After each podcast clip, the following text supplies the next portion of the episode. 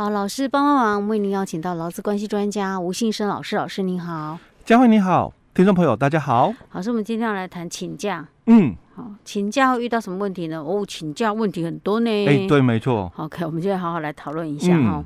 嗯，好，那其实哈、哦，在职场上，很多公司不管是人资伙伴，或者是老板，那或者是我们老公朋友哦，都一样，因为难免哦人会生病哦，所以你生病了，你就可能需要请假。嗯，可是请假的一个部分哦，它在劳基法只有四十三条，一条就讲啊，你有正当理由，那你就请假吧。啊，那请假的相关规定呢，我们就另外一个。劳工请假规则哦，那我之前在节目也常常讲，其实劳工请假规则哦，整个条文不多啦哦，大概就十几条而已。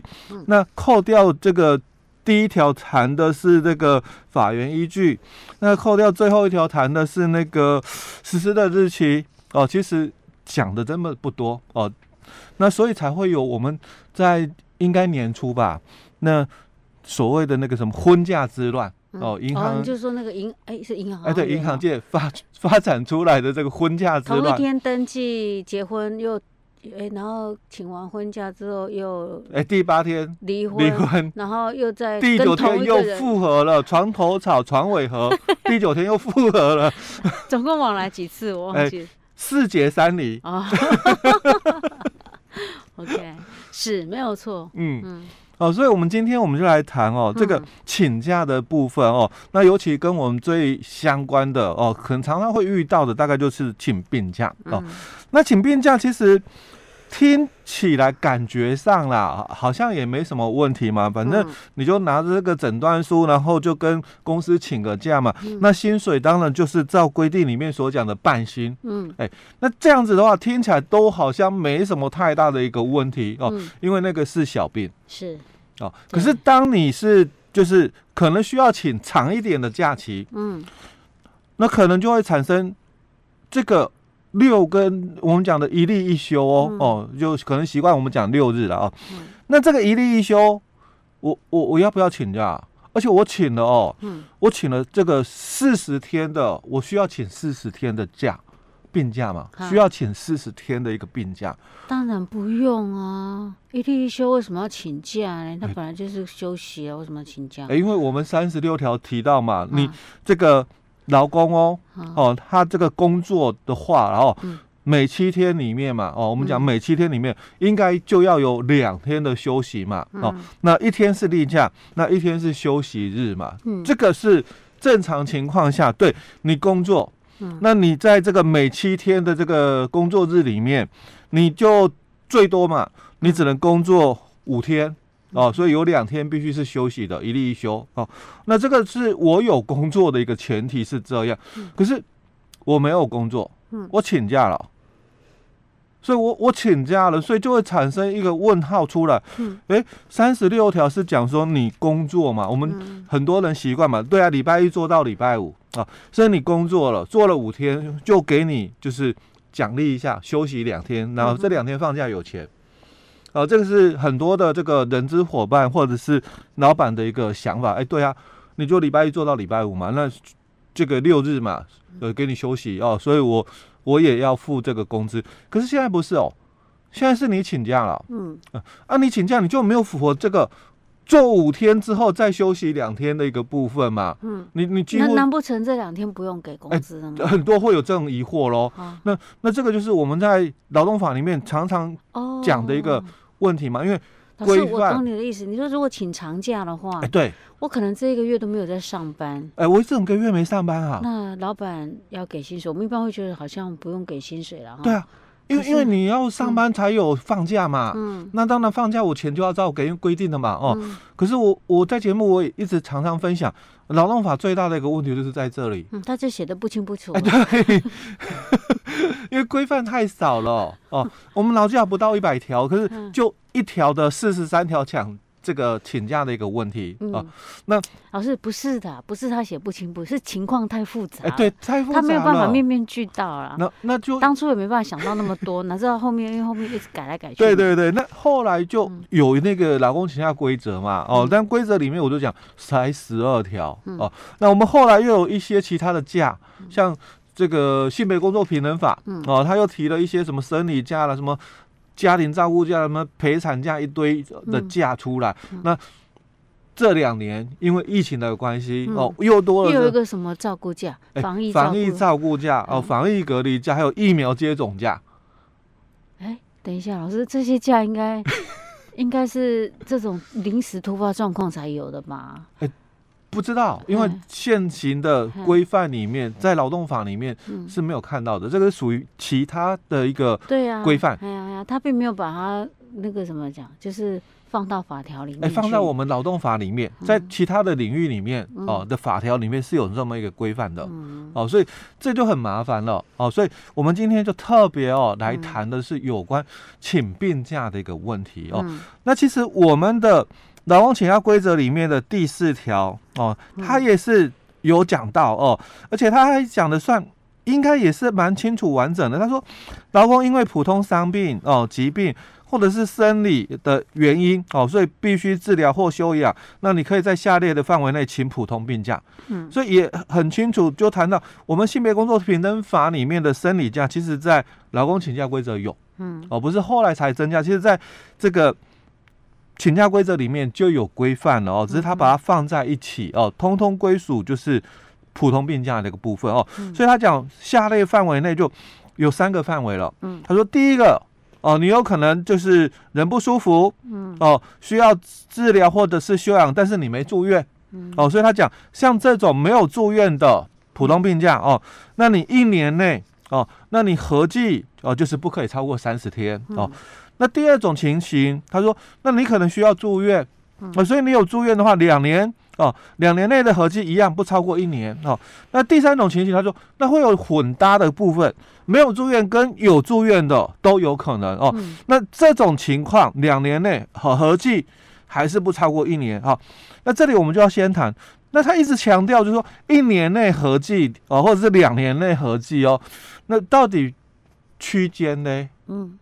我我从什么时候开始算？从、哦、我请假开始算一年吗？嗯、哦、嗯，还是说，哎，从这个历年制、周年制，还是什么学年制？有没有哦？那到底他的一年的标期间哦，到底是从什么时候开始啊？什么时候结束？从我开始请病假时候开始算。没有啦，我自己随便乱讲的啦。哦，所以这个就会产生一个很大的一个问号了，问症结点哦。那通常我们大概哦，像。病假里面所提到的哦，或者请假规定里面所提到的，都是讲周年，就是一月一号到十二月三十一号哦，这么一个期间哦。所以你在这一年内哦，你没有住院的话哦，你可以请的普通病假就是三十天。好，那如果你有住院的话，那两年内嘛，所以两年是今年跟明年吗？嗯哼，因为他讲哦，不可以超过一年嘛，就是不可以超过三百六十五天嘛。那他说两年内，所以今年跟明年，嗯。还是今年跟去年，嗯，因为这个又是一个误会哦。对，对，对，对，这个会有这种的一个说说法，就是哎，对啊，我生病嘛，嗯，所以我生病，然后我需要住院治疗，当然是今年跟明年。对呀，我也是跟哪一年比呢？哎，好，所以应该是说，如果我假设我今年病假请很多，嗯，不可以超过，那当然就跟去年跟已经发生的那一年来比才有意义啊，我不可能跟。跟未来未来的人来比呀、啊，对，所以、就是、然后我等到到了明年，当然又是跟今 年对，没错。所以他说两年内哦，指的就是今年跟去年。我本来都不觉得有问题，老师你这样一问之后，我觉得哎，好像是个问题耶。哦，那这个是。还算单纯的、嗯、哦，那第三种情况更复杂。嗯、他说，刚刚我们已经讲了两种状况嘛、嗯，一种是未住院的，就一年哦不可以超过三十天。那第二种状况就是住院的，他说两年内合计不可以超过一年。好，那第三种就把它混在一起了。他说没有住院跟有住院的病假哦，两年内合计不可以超过一年。好。嗯那这又一个很大的一个误会，因为刚刚我们已经讲过了哦，两年内指的就是今年跟去年哦，嗯、所以你这两年的这个普通病假哦，最多就是三百六十五天啊。那包含了什么？包含了住院跟没有住院的啊。所以这个就又产生一个问题了，因为我们刚刚已经讲过，没有住院的话，一年是三十天。嗯。那有住院的话，两年合计就是不超过一年。嗯。所以他现在讲了第三种情况，就是你有住院或者是没有住院的，两年加起来一样，就是不超过一年。嗯。所以这会产生一个误会了。嗯。假如哦，这个。老公朋友，他生病了哦，因为疾病嘛哦，所以需要治疗或休养。通常这个住院的期间不会太长，嗯，那需要的是休养的时间，对，休养的时间。可是休养的时间你就不会住院，嗯，哦，所以到底他是不是来解释同一个疾病的？嗯，有很多人会把它当成同一个疾病，是，比如说。中风，嗯。哦，那你中风的话，你可能住院一段时间，可能两三个月好了，哦，那你可能后续就出院了，可是你要这个复健，哦，所以复健就是我们讲的嘛，后续的休养，哦，复健要半年，所以我住院三个月，那复健半年九个月嘛，嗯，因为没有住院跟有住院的病假两年。没有超过一年，哎、我没超过，嗯哼哼，对吧？嗯，对呀、啊。嗯、那那我我应该可以合法请假，公司不能拒绝我吧？嗯哼哼。哦，那这就是我刚刚讲第三种误会了。啊哈。哦。因为他这里哦，他的这个没有住院跟有住院的病假两年合计哦，不超过一年哦，不是指刚刚我们讲的那种例子哦，不是讲说，哎呀，我他是全部所有吗？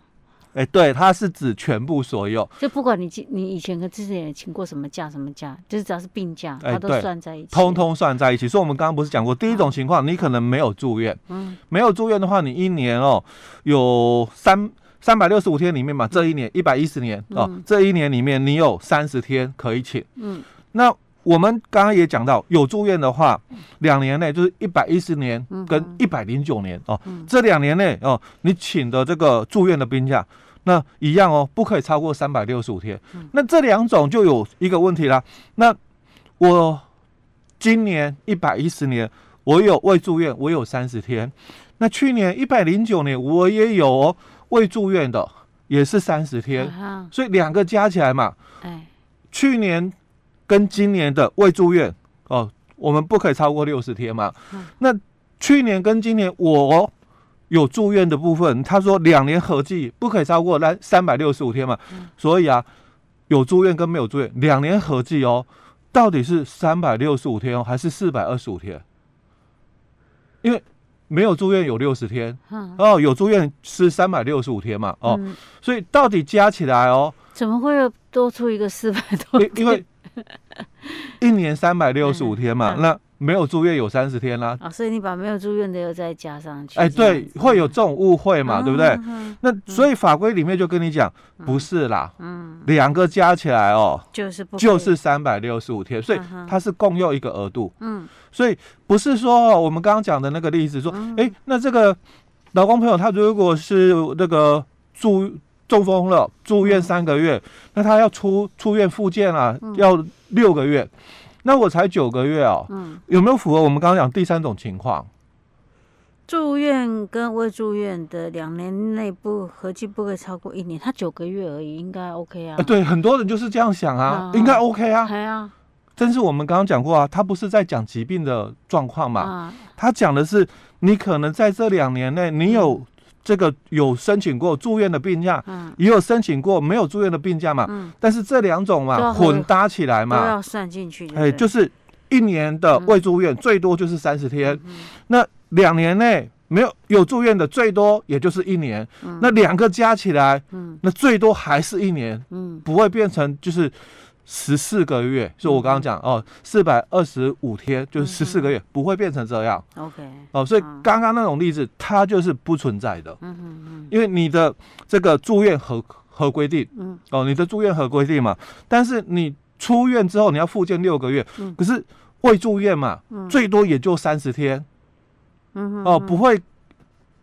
有那个哦，你可以复健六个月，然后未住院就要请六个月。哦，是。那像他是不是不是要强迫我们一定要去住院吗？